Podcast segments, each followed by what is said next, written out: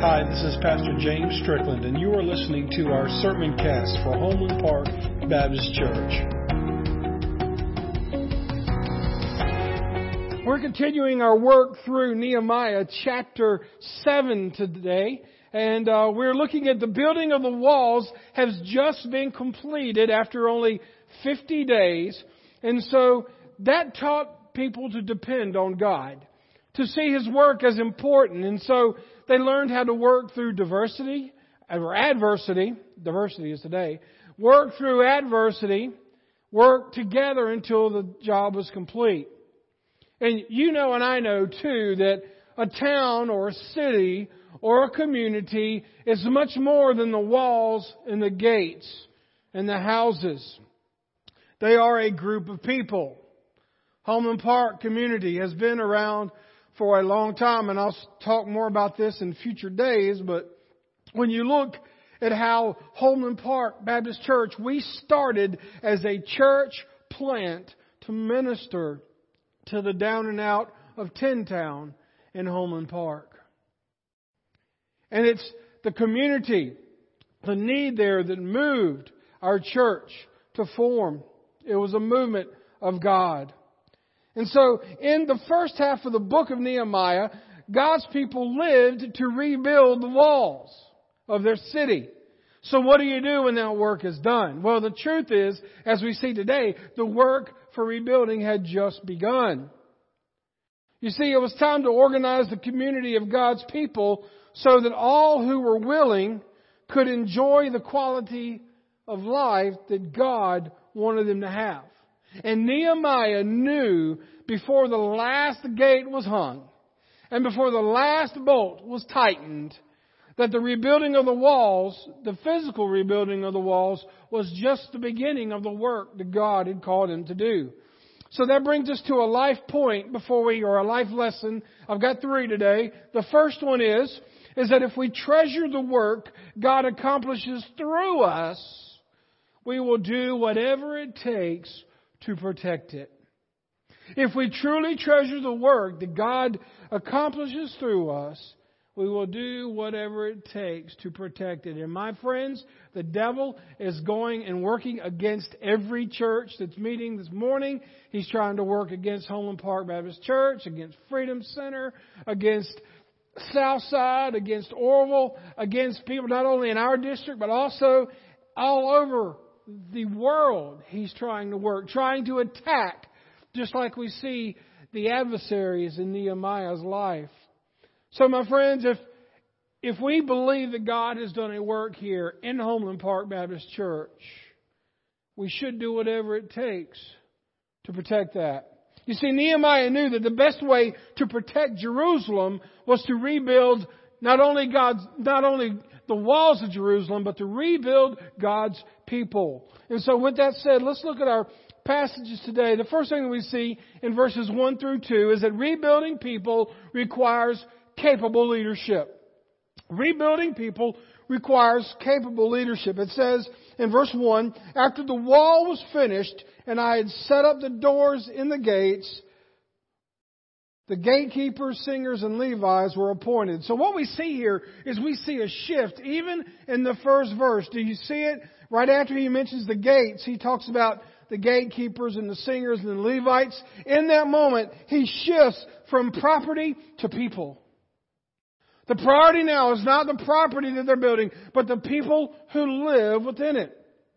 And he said, I gave the responsibility of governing Jerusalem to my brother Hanani, along with Hananiah, the commander of the fortress, for he was a faithful man who feared God more than most. We'll talk about that in just a moment. But Nehemiah's first priority here was what? Not only to keep guard of what's going on, but to establish the worship of God.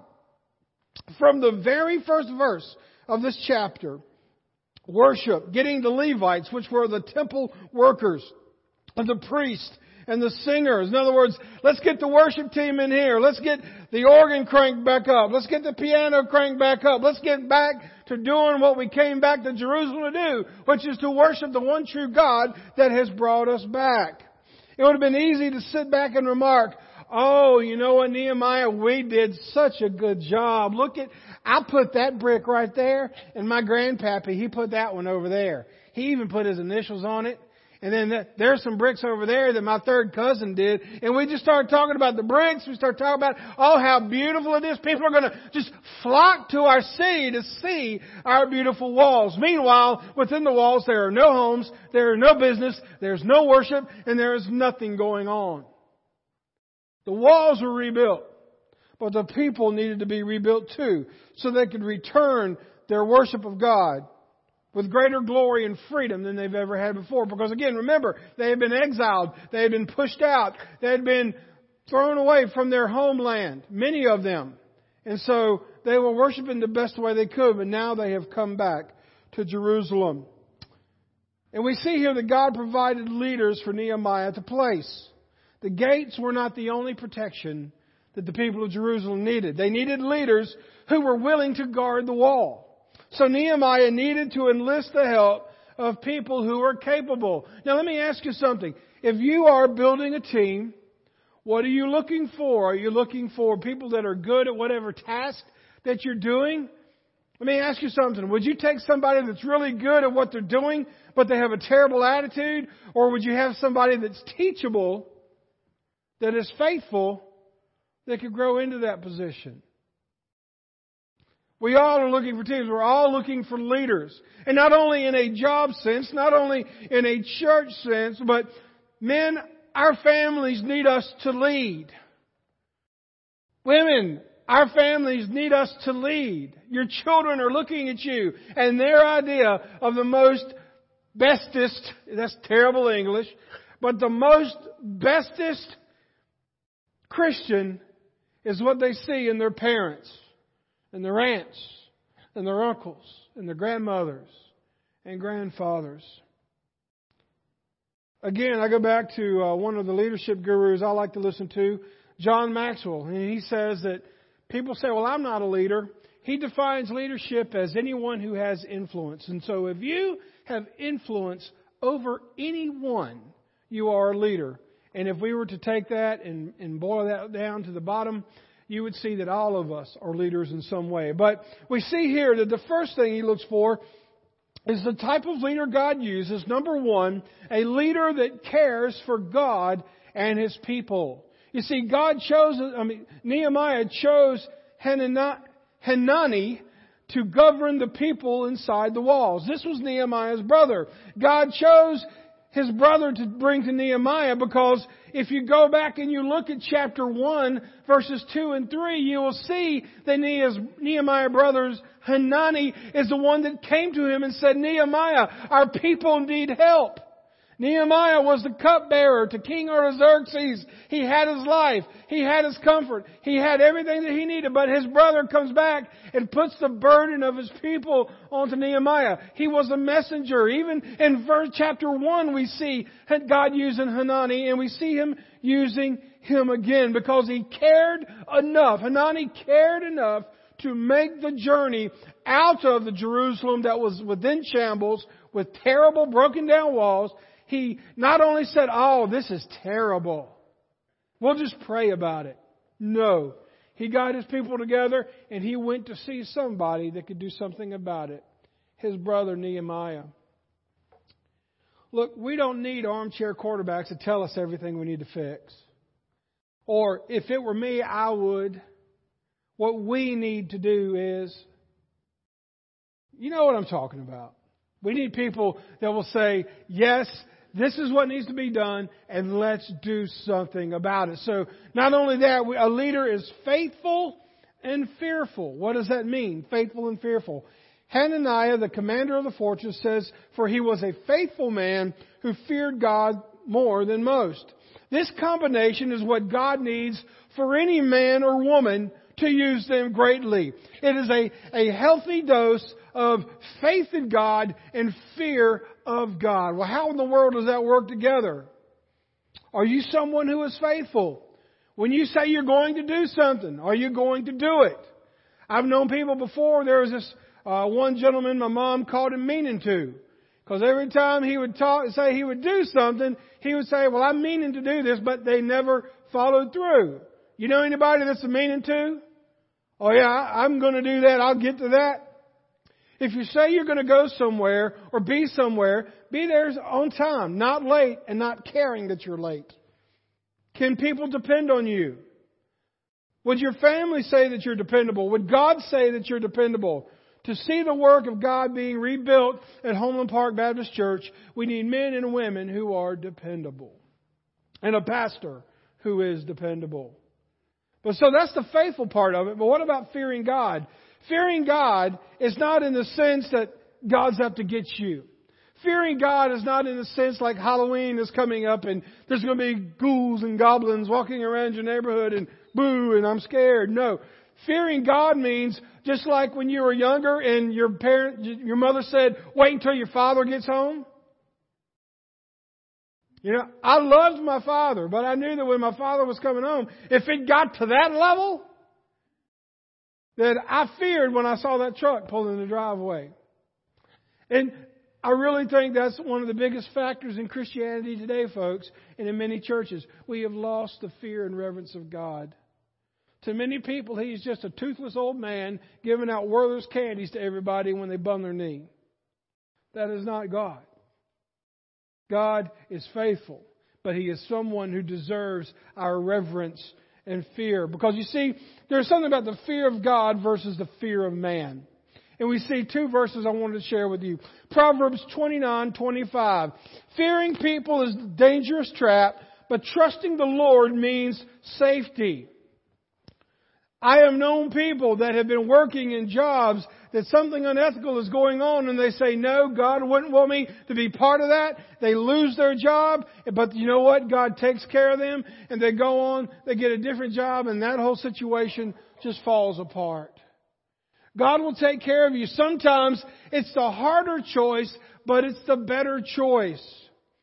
We don't need to fear what people can do to us. I, I learned a long time ago, and it took me a while to get to this, and I don't, I'm not saying this to sound cavalier at all. And I've said it before, and I'll say it again, and I learned this not at this church, but in a different position I was serving. I don't need this job. Well, say, preacher, you're going to have to eat. You're going to have to take care. You're right. Do I want to work here and do I want to serve here? Absolutely. I am blessed more than I could ever imagine. But here it is at the end of the day. If something happens tomorrow and y'all wise up and say 10 years is enough, he needs to get out of here. If y'all wise up and say, okay, we're going to break fellowship, I know that God will take care of me. I know that God will take care of you. Sometimes your job ends and you didn't want it to. Sometimes your family changes, you didn't want it to. Sometimes someone passes on, you didn't want them to, and things change, and then that fear comes in. And so what we need to realize is that whatever we are depending on, if it is not God, we don't need to fear. If I lose a job, I'll get another one.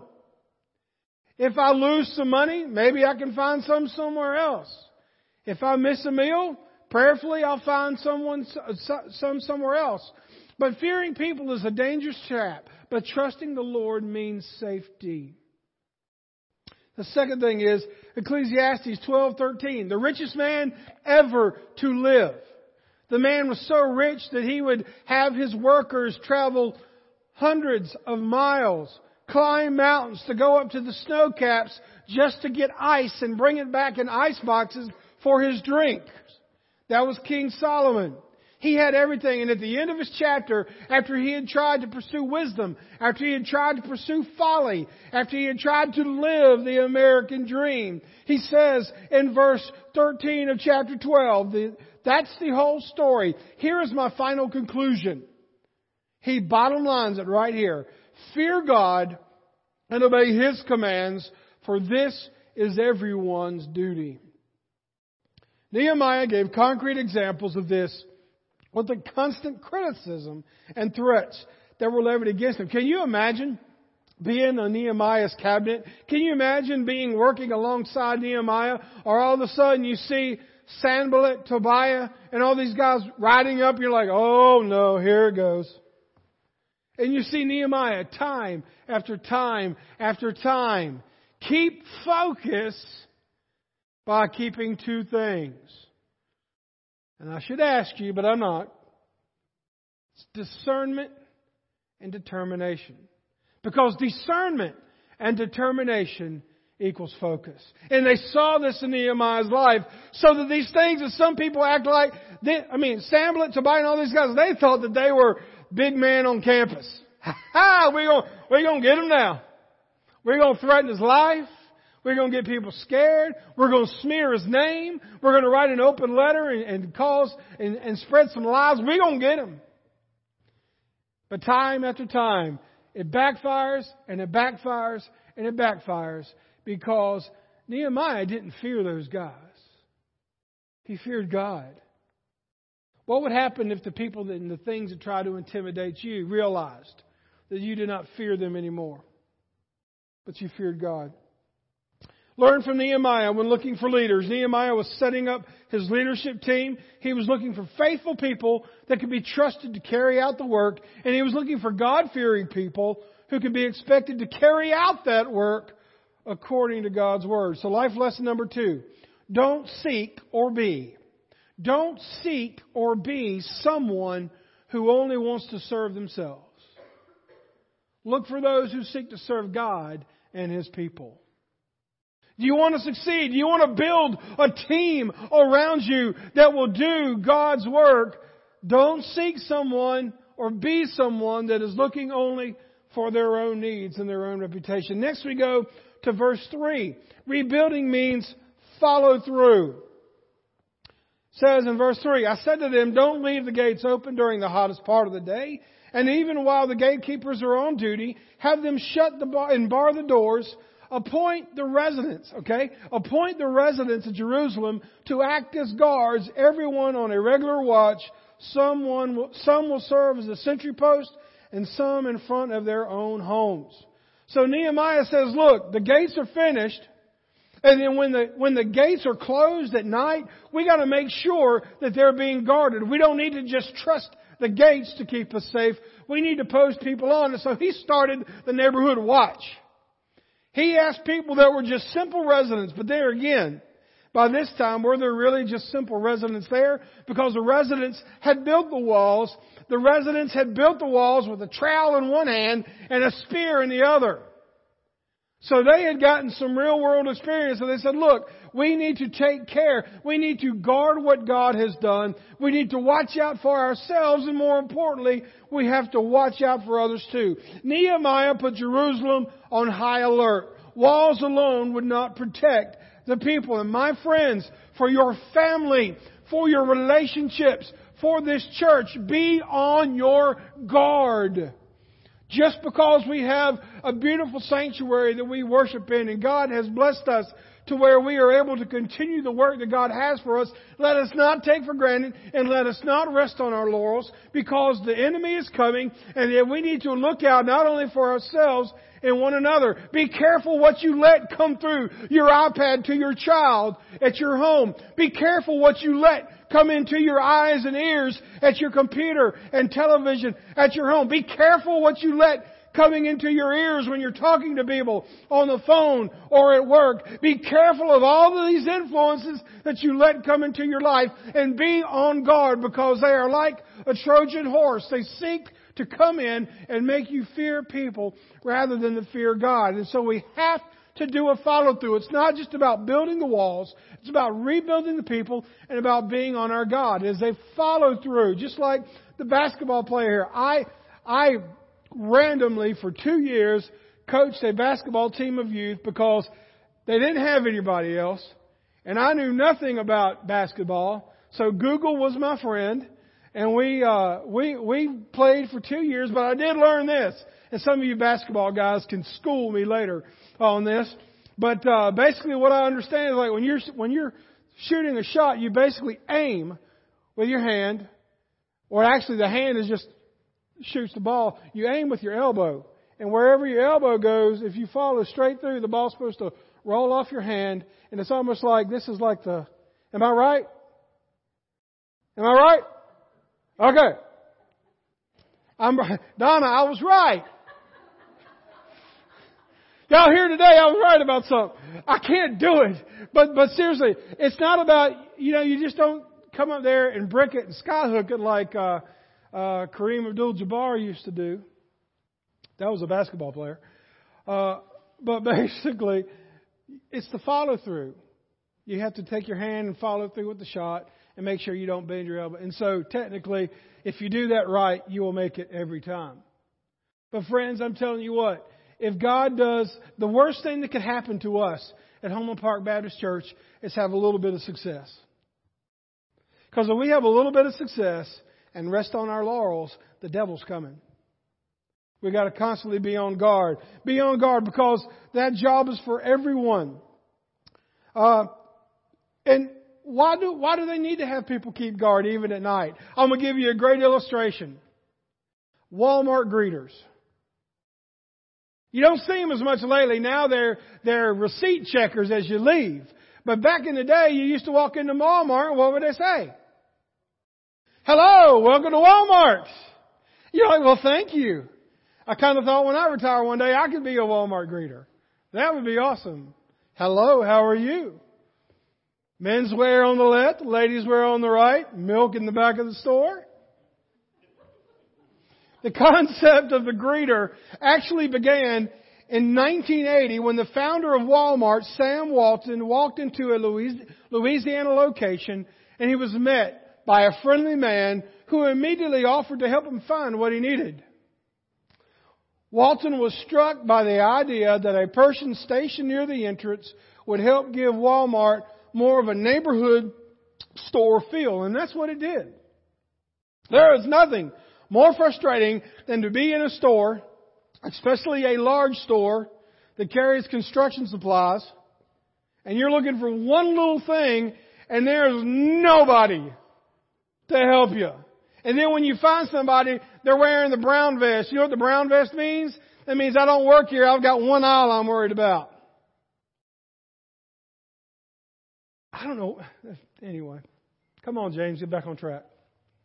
So the point was, was that not only did it help to give the, the appearance that it was a smaller store and you had customer service at the at the top of your list, that you had one Walmart greeter at the door. Now you only have one register keeper at every store.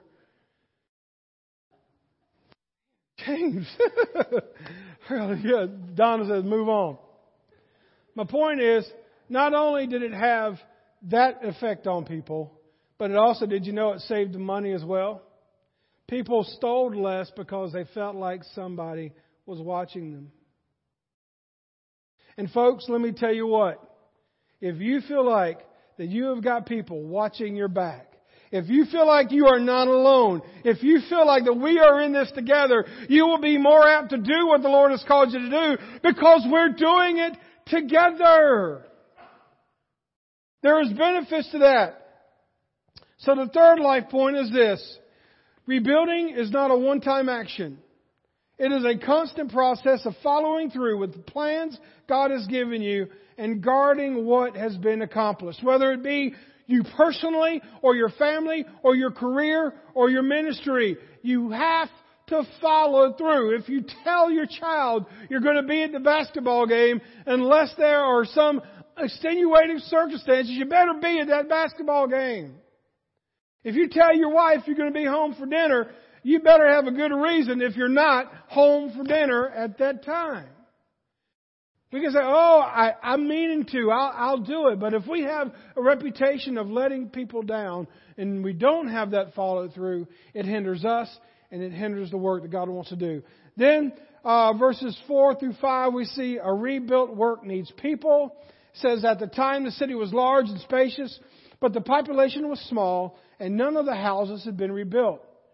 So I love this. Verse 5. So God gave me the idea to call together all the nobles and leaders of the city, along with the ordinary citizens for registration. I had found the genealogical records of those who had first returned to Judah. This is what was written there. I love the fact in verse 5 it says, God gave me the idea. The city had walls, but they needed what they call infrastructure. They needed buildings. They needed roads. They needed homes. They needed stores. They needed a marketplace. They needed public works. They needed things that worked. Nehemiah depended on God for this. There was no prepackaged program that says, this is how, rebuild the, the walls in Jerusalem in five easy steps. And if you pay us a million dollars, we'll show you how to do it. No. It was day to day depending on God. God burdened his heart in verse 1. God made a way in verse, in chapter 2. And then God protected Nehemiah up until this point. And so now God was giving Nehemiah the next steps in Nehemiah chapter 7. And that's what's exciting to me is that you can see how God has worked, but if He's always giving you not the whole picture, but at least the next step, enough to take the next step of faith and trust Him. Because if He gives us too much information, we're likely to take it on ourselves to do it. Nehemiah trusted God and took Him at His word. You and I need to do the same. Just a little a side note here. If um, if you ever feel like God is, is distant, if you ever feel like that you can't figure out His will for your life, if you ever figure you're dealing with a situation and you don't know what to do, and you've talked to your friends and it just kind of fell flat, you've looked online and you've Googled it and it's just not really, you're not getting a whole lot of, a whole lot of traction and you want to know what God really wants, this is what you got to read. My friends, if you're not taking a daily intake of this into your life, you're not going to know exactly what God wants for your life. This is the source. You want to think like God? You want to know what God wants? It's right here. Next, we see people are important to God. Verse 6. Here is a list of Jewish exiles on the previous provinces who returned from their captivity. King Nebuchadnezzar had deported them to Babylon, but now they returned to Jerusalem and the towns in Judah where they originally lived.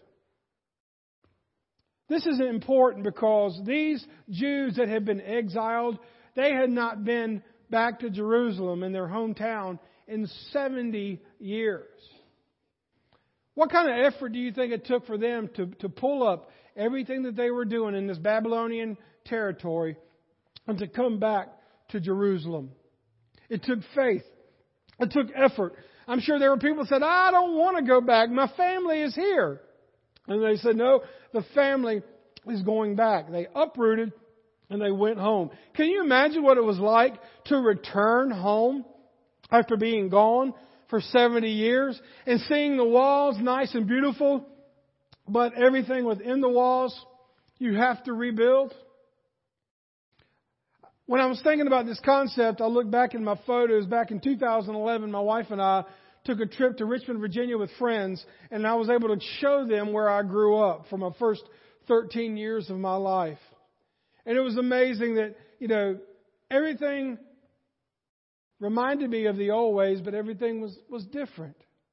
It was the same, but it was different. Can you, can you put yourself in that situation where you have just taken your family and you have gone home to where God has called you. They had a new perspective. Remember, knowing that you're at home in the place that God created specifically for you goes a long way. And then we see a list of families, Nehemiah. Why in the world do they show this list of families? And this is what I was picking on Katie about, telling her I was going to read all these names. Uh, I'm not, uh, but I challenge you to do the same. I'll tell you what I do. I go to the Bible app and I have it read it to me. He does a lot better job than I do. But the truth of the matter is, why do you have a long list of names? Basically, they had to take a census. They had to figure out, now that the walls are rebuilt, they had to figure out what they had to work with. And then we go down to verses 70 through 72. It says, some of the family leaders gave gifts for the work. The governor gave the treasury 1,000 gold coins, 50 gold basins, 530 robes of the priest. The other leaders gave the treasury of a total of 20,000 gold coins and some 2,750 pounds of silver for the work. The rest of the people gave 20,000 gold coins, about 2,500 pounds of silver, and 67 robes for the priest. Why did I read that? You know me. I don't harp on money a whole lot, but I do want to let you know that it's in there. And my brother Tony Evans put it this way God never ordains things that he does not fund. God does not endorse, uh, God does not ordain things that he has not, he does not fund. And so I truly believe as God gives us our steps for today and tomorrow that God will use the faithfulness of our people to make sure that that happens. And then finally, in verse 73, so the priests, the Levites, the gatekeepers, the singers, the temple servants, and some of the common people settled near Jerusalem. The rest of the people returned to their own towns throughout Israel. What do we learn from this? Rebuilding is not about the walls. Again, rebuilding is about the people. The things that God is calling us to do here as a church is not about the walls. It's not about the structure. It's about the people. The people within here that we need to equip, and the people outside of these walls we need to reach. The work of the building the walls taught the people to depend on God and to see His work as important and to work until it was complete. But God was rebuilding Jerusalem. Why was God rebuilding Jerusalem? Because this is where His Son, Jesus Christ, would come from. And everything that God does is to prepare for, to facilitate, and to carry out the gospel of Jesus Christ. And so the question is for you and for I will we be a part of rebuilding walls for the purpose of watching God rebuild people. Let's pray. God, thank you so much for our time this morning. And Lord, I, I, I don't want to leave without offering an invitation, Lord. If there's someone here that, that doesn't know you as their Savior and Lord, and they want to know you, and they want they're tired of trying to to live life on their own. They have no direction. They've tried to read your word. It doesn't make sense. They're not sure if they even have you in their lives. This is step one, Lord, of making sure that they have a relationship with you, that they have asked you to come into their life, forgive them of their sins, and to make you make them your child. Maybe someone just wants to come to the altar and pray or join this church, whatever it may be. This decision is for you.